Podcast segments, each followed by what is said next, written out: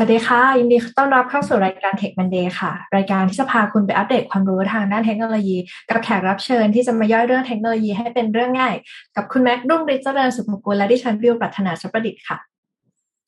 ครับผมคิดว่าท่านผู้ฟังเนี่ยบางท่านน่าจะเจอกับสถานการณ์แบบนี้นะครับ คือตอนที่เราได้รับโจทย์มาให้ทำอะไรสักอย่างหนึ่งเนี่ย เราก็จะตอบสนองด้วยการการทำ MVP เพราะว่าเดี๋ยวค่อยทำใหม่ทีหลัง ในความเป็นจริงเนี่ยเราอาจจะไม่มีเวลากลับมาทำใหม่อีกเลยนะครับ แล้วพอสิ่งที่เราทำเนี่ยมันเริ่มใหญ่เทสก็ยากแล้วก็ไม่เสถียรเนี่ย ก็คงถึงเวลาแล้วครับที่เราต้องทำใหม่จริงๆสักทีทีนี้จะทำใหม่ทั้งทีเนี่ย จะต้องทำให้มันดูแลง่าย เทสง่าย สเกลง่ายใครๆว่าเขาก็ต้องหันมาทมอง microservices กัน แต่มันจะเป็นอย่างที่เราคิดไหม หรือจะหนีเสือป่าจระเข้วันนี้คุณพงศ์ CEO จาก 3ds Interactive จะมาอธิบายให้ฟังครับ ว่า microservices เนี่ยทำงานอย่างไง มีกี่แบบ จะเป็นอย่างไรนั้น ติดตามได้ในตอนนี้ครับ Tech Monday Podcast brought to you by ใหม่เซเลนีโลชั่นและเจลอาบน้ำกลิ่นน้ำหอม ให้ผิวหอมพร้อมบำรุงติดทนทั้งวัน หอมไว้มั่นใจกว่า สวัสดีค่ะคุณพงศ์ยินดีต้อนรับเข้าสู่รายการ Tech Monday ค่ะ ครับ สวัสดีครับคุณบิวครับ สวัสดีครับคุณแม็กครับ เดี๋ยวบิวขอเริ่มต้นโดยการขออนุญาตให้คุณพงศ์แนะนำตัวนิดนึงค่ะ ครับผมผมพงศ์นะครับ เป็นอ่า CEO บริษัท 3D Interactive นะครับ เป็นผู้พัฒนา Automation Marketing Platform ที่ชื่อว่า PAM อะครับอะก่อนอื่นเลยนะครับ เพื่อเป็นการปูพื้นให้ท่านผู้ฟังนะครับ อยากจะให้คุณพงศ์ครับ ช่วยเล่าให้ฟังหน่อยครับว่าเอ่อทำไมเราถึงต้องสนใจ microservices ครับ ครับสำหรับผมนะครับ การอ่า microservices นะครับ เป็นระบบที่ทำให้เราสามารถ scale application ได้ได้ง่ายนะครับ เพราะว่าเราสามารถแบ่งย่อยแอปพลิเคชันให้กลายเป็นส่วนๆได้ ซึ่งแอปพลิเคชันแต่ละส่วนนะครับ มันก็มี requirement ที่แตกต่างกันครับ ถ้าเราแบบพัฒนาแอปพลิเคชันเล็กๆออยู่ในเซิร์ฟเวอร์ตัวเดียวเราคงไม่จำไม่ไม่น่าจะจำเป็นต้องการนักว่าจะต้องเป็น microservices แต่ว่าเมื่อใดก็ตามแต่เนี่ยที่ requirement เราขยายขึ้น เราต้องการพัฒนาแอปพลิเคชันที่แบบใหญ่ขึ้นขยายไปในหลาย ๆ เซิร์ฟเวอร์ผมคิดว่า microservices นะครับเป็นสิ่งที่จำเป็นแล้วก็เข้ามาช่วย อืมค่ะ เมื่อกี้วันนี้เอ่อจริง ๆ วันนี้เราคุยกันในเรื่องของ micro services นะคะ ถ้าอย่างนั้นรบกวนช่วยนิยามคอนเซปต์ของตัว services หน่อยค่ะ ว่ามันคืออะไรค่ะเวลาเราพูดถึง service นะครับ ในมุมของการ programming application นะครับอ่าถ้าเบื้องต้นเลยเนี่ยหลาย ๆ คนอาจจะรู้จักอ่าอ่า service ตัวหนึ่งที่ง่าย ๆ เลยคือว่า API เวลาที่เราเรียกว่าเรียก API เรียก API จริงๆแล้ว API ก็คือ service ตัวหนึ่งนั่นแหละอ่าที่ส่วนใหญ่แล้วเดี๋ยวนี้ API เนี่ยมันก็จะเป็น service ที่เราเรียกว่า service ชนิด HTTP นะครับ ก็คือว่าเราสามารถเรียกเข้าไปเพื่อให้มันทำงานได้ แล้วหลังแล้วหลังจากที่มันทำงานแล้ว มันก็สามารถ respond อะไรบางอย่างกลับมาให้เราได้นะครับ หรือมีการ trigger ไปที่ service ตัวอื่นๆอ่าที่อยู่เบื้องหลัง service ตัวนั้นนะครับ ดังนั้นนิยามของ microservice เนี่ยก็คือชิ้นส่วนของซอฟต์แวร์ชิ้นส่วนหนึ่ง ที่เราสามารถสั่งให้มันทำงานได้ ส่ง Input เข้าไปได้ แล้วมัน process ได้ แล้วตอบการทำงาน response กลับมาหาเราได้ และสามารถ trigger ไปที่ service อื่น ๆได้ อืมฟังดูก็เหมือนจะเข้าใจง่ายเดี๋ยวถ้ามีแค่นี้เองมีแค่ตัว trigger มี input มี output ขอให้ส่ง input เข้าไปได้ output แล้วก็เอ่อสามารถ trigger ให้คุณตัวอื่นทำงานได้แค่นั้นเอง แต่เพื่อให้ท่านผู้ฟังพอจะเห็นภาพได้ชัดเจนมากขึ้นนะครับคุณพงศ์พอจะอธิบายเพิ่มขึ้นไหมนะครับ หรือยกตัวอย่างได้ไหมครับว่า trigger มันมีอะไรบ้างหรือ services เนี่ยมันมีมีกี่แบบครับ จริงๆแล้วชิ้นส่วนของซอฟต์แวร์ครับ ในเวลาที่เราอ่าพัฒนากันนะครับ มันมีหลาย ๆ แบบครับ ในแบบใหญ่ ๆ เลยที่ผมนิยามออกมาก็สามารถแยกออกมาได้ประมาณ 6 แบบนะครับ แบบแรกก็ที่เรารู้จักกันครับ HTTP นะครับอืมเรียกเข้าไปแล้วก็ตอบ response กลับมาเลยอ่าแบบที่สองนี่ก็เป็นสิ่งที่เราเรียกว่า consumer นะครับ consumer เนี่ยอ่าหลาย ๆ คนอาจจะรู้จักว่ามันคือ message queue นะครับ ก็คือว่าอืมแทนที่เราจะเรียกผ่าน HTTP เข้าเข้าไป แล้วก็เรียกแล้วก็ส่ง message เข้าไป แล้วก็ให้ตัว consumer เนี่ย consume ไปจัดการนะครับ ซึ่งแบบที่สามเนี่ยมันจะคล้ายกับแบบที่สองก็คือเป็น batch consumer คือแทนที่จะ consume ทีละ message อ่าก็ consume ทีละหลายๆ message ทำเป็น batch ได้นะครับครับแบบที่สี่เนี่ยก็คือแบบ scheduler scheduler ก็คืออ่าเกิดขึ้นมาแล้วก็เกิดขึ้นมาตามเวลาที่เราตั้งเวลาไว้นะครับอืมครับแบบที่5 async task อ่ามันจะเป็นการแก้ปัญหาของ HTTP บางอย่างนะครับ แล้วก็แบบที่ 6 เป็น อ่า parallel task ก็คือการที่เรากระจาย worker หลาย ๆ ตัว ไปในหลาย ๆ เซิร์ฟเวอร์ให้มันช่วยการทำงานบางอย่างใน background อะอันนี้คือ6แบบครับ เอาชื่อไปก่อน แล้วเดี๋ยวอืมอ่าเราอาจจะมาลงใน detail ของแต่ละแบบกัน แต่จริง ๆ แค่ชื่อแบบเมื่อกี้นี้ผมพอฟังคร่าวๆนี่ผมแอบจะเอ๊ะมันก็เหมือนคล้ายๆ แบบว่าแอปพลิเคชัน dev แอปพลิเคชันปกติหรือเปล่า อย่างเช่น HTTP มันก็เปิดเป็นเหมือน REST API consumer ก็เหมือนกับอาจจะเป็นเรียก worker เอ่อ batch consumer ก็เป็นคงเป็น worker ประเภทหนึ่งนะผมเดาเอาครับแล้วก็ scheduler อาจจะเป็นเหมือน cron job หรืออะไรพวกนี้หรือเปล่าใช่ก็เมื่อกี้มีคุยถึงเรื่องเอ่อตัวหกหัวข้อหกแบบ ซึ่งจริงๆบิวก็มองว่าแต่ละหัวข้อก็ค่อนข้างตรงตัวเด็ดไงอาจจะรบกวนพี่พงษ์ช่วยอธิบายให้ลึกหน่อยค่ะว่าแต่ละหัวข้อในหกเรื่องที่พูดมาเมื่อกี้มันมีดีเทลยังไงบ้าง โอเคครับ คืออันดับแรกเลย HTTP เนี่ยอย่างที่เรารู้จักกันอยู่แล้ว อันนี้ simple สุดอ่าก็คือเรียกเข้าไปนะครับ แล้วก็ได้ response กลับมา มันก็เหมาะกับอะไรที่ เราเป็นแบบซิงค์ครับ เราเรียกปุ๊บเราเราได้ response กลับมาเลยเร็วๆ ดังนั้น มันจะไม่เหมาะกับการที่มันจะต้องทำงานนานๆนะครับ อันนี้ HTTP อะอ่าอย่างที่สองคือตัว consumer consumer เนี่ย มันเอามาแก้ปัญหาตรงจุดที่ว่าแล้วถ้าเกิดว่างานที่เราต้องการทำเนี่ยที่เราสั่งให้ตัว service ของเราทำเนี่ย มันจะต้องอาศัยการประมวลผลที่นานขึ้นเอ่อจะต้องทำยังไงดังดังนั้นเนี่ยตัว consumer เนี่ยมันจะมาตอบโจทย์ตรงนี้ก็คือว่าแทนที่เราจะสั่งให้ทำเราจะการว่าเราส่ง message ไปอืม แล้วเดี๋ยว message เราเนี่ยมันก็จะไปเรียงเรียงๆกันอ่าไปก็เหมือนกับไปต่อคิวเอาไว้ แล้วเดี๋ยวมันจะมีตัวตัว consumer เนี่ยมาหยิบไปทำทีละตัวเองอ่าอันนี้มันก็จะตอบโจทย์ของงานที่แบบว่าทำนานขึ้นนะครับ ยกตัวอย่างเช่น พวกที่เป็นอ่าเวลาที่เราต้องการจะส่งอ่า batch job อะไรสักอย่างหนึ่งสั่งงาน batch job เข้าไป แล้วก็อ่า execute อยู่ใน background นะครับ ทีนี้อ่าตัวที่สามเนี่ยมันขยายมาจากตัว consumer เราเรียกว่า batch consumer นะครับ batch consumer เนี่ยก็ก็คือว่ามันเป็นการ optimize ตัว consumer คือ consumer เนี่ยเวลามันหยิบงานไปทำอะมันหยิบได้ทีละงาน แต่ถ้าเกิดว่าเราบอกว่าอ่าตัวงานที่จะไปทำเนี่ยมันสามารถทำได้ทีละหลายงานพร้อมกันอ่ามันก็เหมือนกับว่าหยิบไปทีละสิบ message หยิบไปทีละสิบ message เอาไปทำอ่าอันนี้เป็นเป็น batch consumer นะครับอ่าส่วนตัวที่สี่ก็คือ scheduler scheduler อย่างที่คุณแม็กบอกเมื่อกี้นี้ มันคล้าย ๆ กับ con job นั่นแหละ แต่ว่า เราเอามาอ่าอยู่อ่า set up อยู่ในแอปพลิเคชันเราให้มันอยู่ในแอปพลิเคชันโดเมนเดียวกันนะครับ จะได้ control ได้ง่าย ไม่ต้องไปเขียนแอปที่หนึ่งแล้วก็เอาเอาแอปเราไปวางไว้ แล้วไป set cron job อีกที่หนึ่งอ่าแล้วก็ manage ตัวอ่าครับ scheduler เนี่ยได้จากภายในแอปพลิเคชันของเราเลยนะครับอืมแอปพลิเคชันที่ว่าเนี่ยมันคือกำลังพูดถึงว่าเวลาเราอาจจะคุยกันกับเอ่อเครื่องหลายๆเครื่องใช่ไหมฮะ ใช่ครัก็เลยต้องมี scheduler มาช่วยตรงนี้ไม่งั้นเราก็ต้องมานั่ง config ทีละอันทีละอัน ตัวอ่าตัวไหนแล้วนะ ตัวที่หกที่ห้ามีตัวที่ async ตัวที่ task ห้าซิงตัวค์ที่ตัวที่ก็สี่ขัดจังหวะไปนิดนึงเออลืมเลยอซิงทักครับครับอซิงทักเนี่ยมันมันเหมือนกับว่าเราเราเอามาแก้แก้แก้ปัญหานี้ครับ คือตัวที่หนึ่ง HTTP เนี่ยข้อดีมันคือถามไปแล้วมันได้คำตอบเลยใช่ไหมครับ แต่ว่าตัว consumer เนี่ย มันจะไม่ respond เราสั่งมันอย่างเดียว แล้วมันไปได้คำตอบทีหลัง async task เนี่ยมันเอาสองตัวนี้มารวมกัน มันการที่เราสั่งไป พอสั่งไปปุ๊บเนี่ย มัน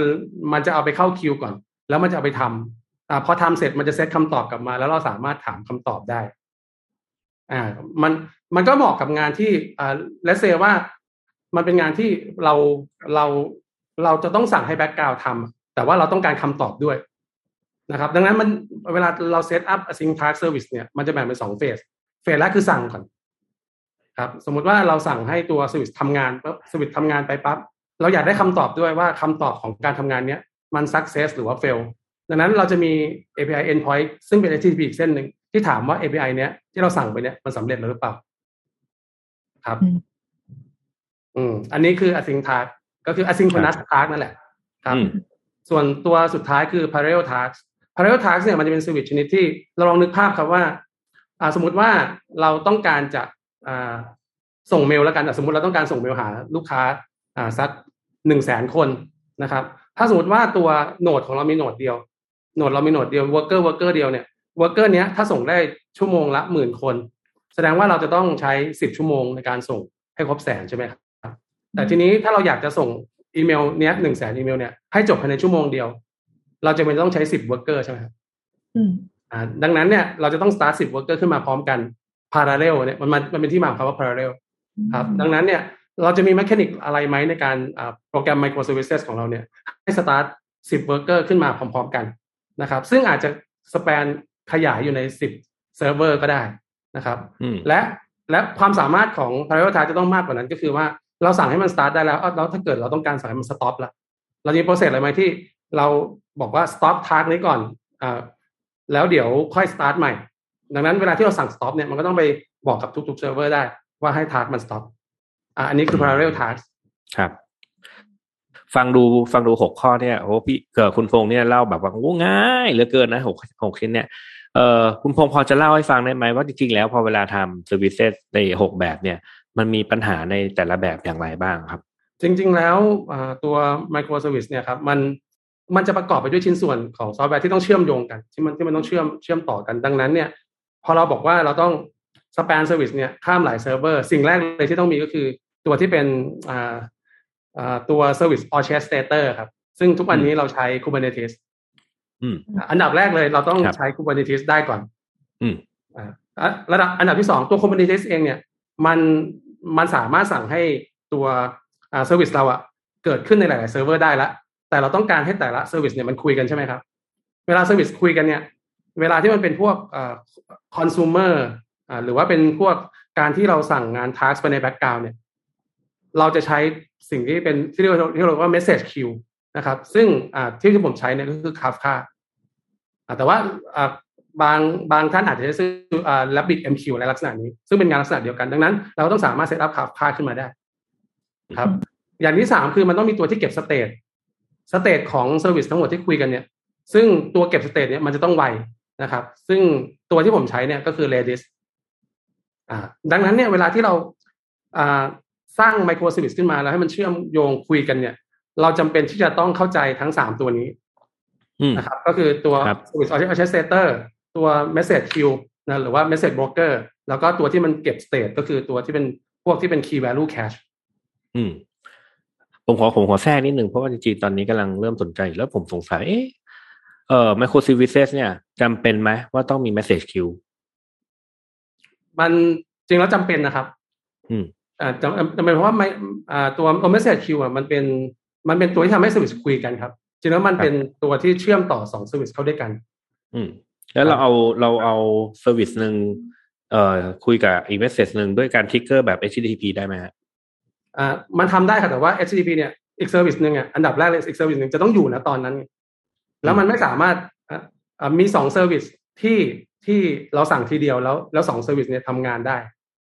อืมอ่าไอ้อันเนี้ยครับมันเป็นมันเป็นมันเป็นจุดอ่อนของ HTTP คือเวลาที่ที่ผมสั่ง HTTP ไปอะถ้า service ปลายทางไม่อยู่ไม่เสร็จมันลอสเลยนะอ๋ออ๋อเข้าใจละ อืมอืมครับคือเราเรายังการันตีไม่ได้ว่าไอ้ service ที่ใช้ HTTP เป็นตัว trigger เนี่ย มันจะออนหรือไม่ออนถูกไหมฮะใช่ครับ ใช่ครับ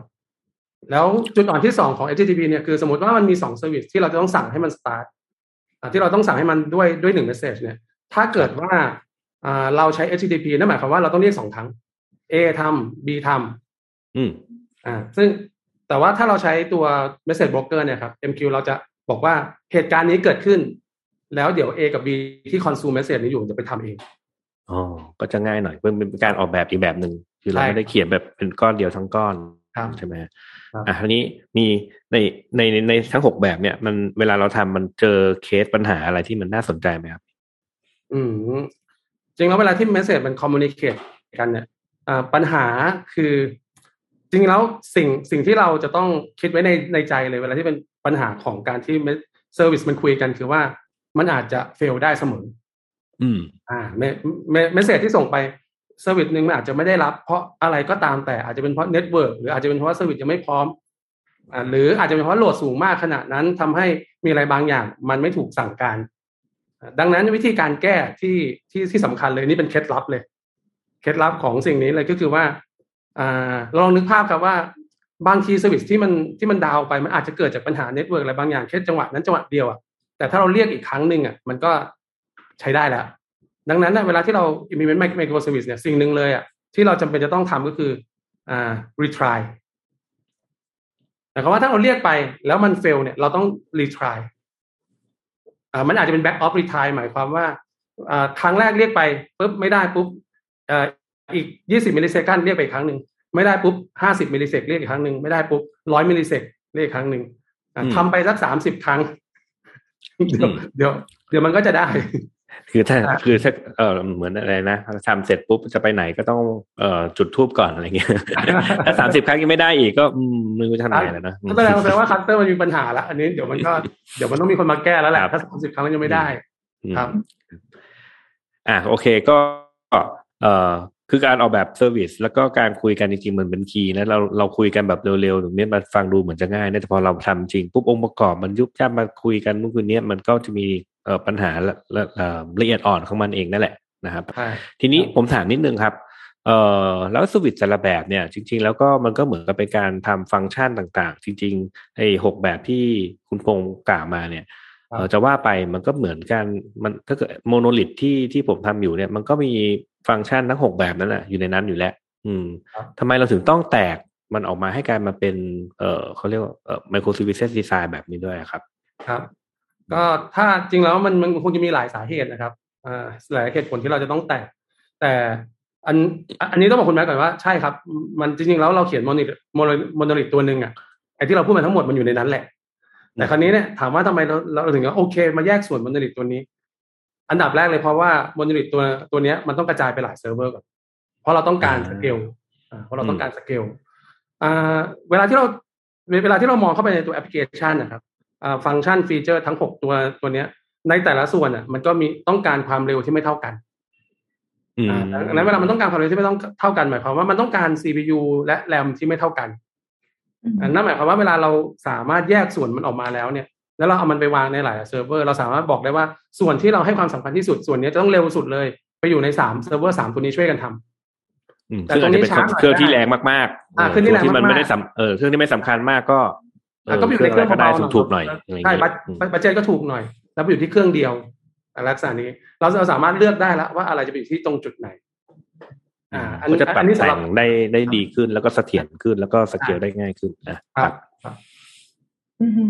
ก็ในมุมของฝั่งเดฟอย่างพี่แม็กเองเนี่ยอาจจะพอทราบอยู่แล้วเนาะว่าทำไมเราถึงจะต้องควรออกแบบแอปพลิเคชันเป็น micro services แต่ว่าอาจจะแนะนำท่านผู้ฟังหรือว่าทีมสายอินฟาอย่างวิวที่อาจจะรู้แน่ๆว่ามันดีกว่าเนี่ยแหละค่ะ แต่ว่ามันดีกว่าอย่างไรมีข้อแนะนำยังไงบ้างคุณพงษ์ช่วยสรุปให้ฟังหน่อยตัว micro services ค่ะ จริงแล้วว่า micro services อะณวันเนี้ยที่มันแบบว่าบูมขึ้นมา มันถูก enable ด้วยอ่าอ่าตัว container กับอืม Kubernetes นะครับ ก่อนหน้าเนี้ยเราอะ ทำยากมากนะเรื่องเรื่องเนี้ยที่จะให้มันระบบของเราที่จะแตกแอปพลิเคชันมันเนี่ยให้กลายเป็น micro services อะมันเลยกลายเป็น monolith มายาวนาน ทีนี้เนี่ยในมุมของอ่า infra หรือว่าในมุมของอ่า DevOps เนี่ยครับอ่ามันมันเป็นสิ่งสำคัญมากเลยที่แบบว่าเป็นส่วนสำคัญเลยที่จะทำให้เราสามารถออกแบบแอปพลิเคชันแบบโมโนอ่า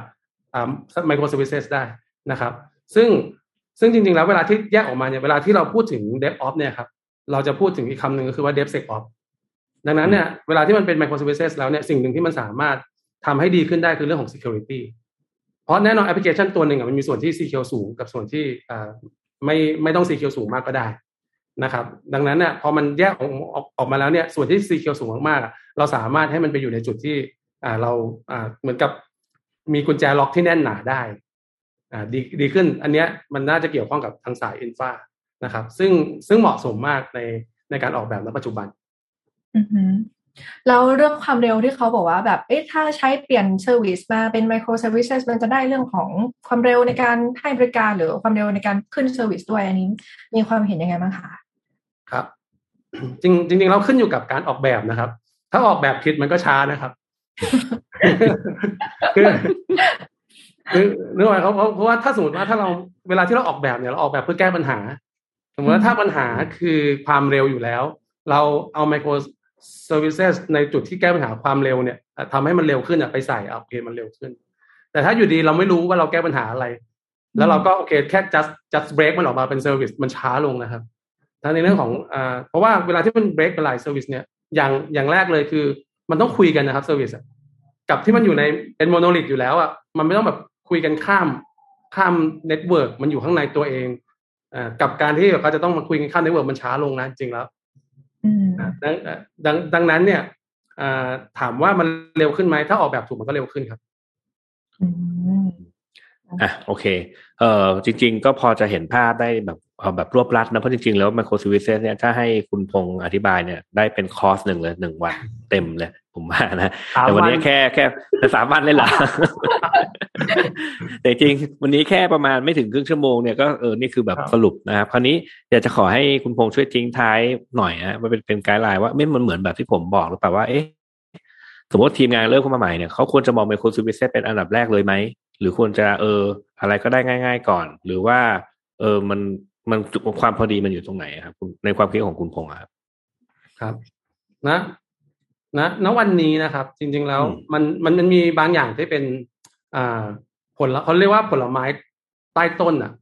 ที่แบบว่าสามารถเก็บกินได้เลย ง่าย ๆ อันเนี้ย มันก็สามารถเริ่มต้นแล้วก็ทำได้เลยแหละแต่ว่าถ้าในจุดที่มันอ่าที่มันจะต้องไปใช้ระยะเวลานานในการทำครับอ่าแล้วมันถึงจะได้ผลนะไอ้ตรงจุดนั้นเราอาจจะ ออกแบบให้มันเป็นแบบ MVP ก่อนอะอย่างอย่างที่คุณแม่พูดตอนตอนเปิด ว่าในบางส่วนที่ยากหน่อย เราทำเป็น MVP ก่อน แล้วถ้าเกิดว่าสิ่งนั้นน่ะ มันมีความจำเป็นต้องใช้จริง มีความจำเป็นที่จะต้องรับสเกลสูงจริง ๆ แล้วเราค่อยพัฒนาตรงส่วนนั้นน่ะโดยใช้ micro services อะเราใช้ระยะเวลานานขึ้น แต่ว่าสามารถรองรับโหลดแล้วก็สเกลได้ได้ได้มากขึ้น คุณพงศ์มีอะไรอยากจะฝากให้ท่านฟังไหมครับ ครับผมก็ขอฝาก แพลตฟอร์มฝีมือคนไทยแล้วกันนะครับแพม Marketing Automation ครับ ซึ่งเป็นแพลตฟอร์มที่ช่วยให้นักการตลาดเนี่ยสามารถ setup อ่า process การตลาด funnel ต่างๆ ครับ ให้เป็นรูปแบบของ automation ได้นะครับคือใครไม่รู้จัก PAM นี่นี่เรียกว่าจะน่าจะตกเทรนด์แล้วนะครับ โอเค ขอบคุณมากครับคุณแม่ครับ จริงๆ วันนี้เราได้ความรู้เยอะมากๆ เกี่ยวกับเรื่องของ micro services นะคะ แล้วก็หวังว่าผู้ฟังทุกท่านนะคะ ก็จะนำเทคโนโลยีตัวใหม่ๆเนี่ยไปปรับใช้ให้เหมาะสมกับองค์กรของทุกท่านเอง แล้วก็ถ้าเกิดว่าใครที่มีคำถามหรือว่าปัญหาอื่นๆ เกี่ยวกับ micro services เนี่ยสามารถติดต่อที่คุณพงศ์หรือว่าดูในมุมของตัวแผนที่เป็น product ตัวหนึ่งที่เป็น product ของคนไทยที่เป็นคนสร้างขึ้นมาได้ด้วยนะคะ ก็ยังไงวันนี้ขอบคุณคุณพงศ์มากที่ให้เวลามาอธิบายเรื่องราวในวันนี้ค่ะ ขอบคุณค่ะ ครับ ขอบคุณมากครับ ครับ และขอบคุณทุกท่านที่ติดตามค่ะจนกว่าจะพบกันใหม่ สวัสดีค่ะ สวัสดีครับ สวัสดีครับ Take Monday Podcast Presented by เซเลนีโลชั่นและเจลอาบน้ำกลิ่นน้ำหอม หอมไว้ มั่นใจกว่า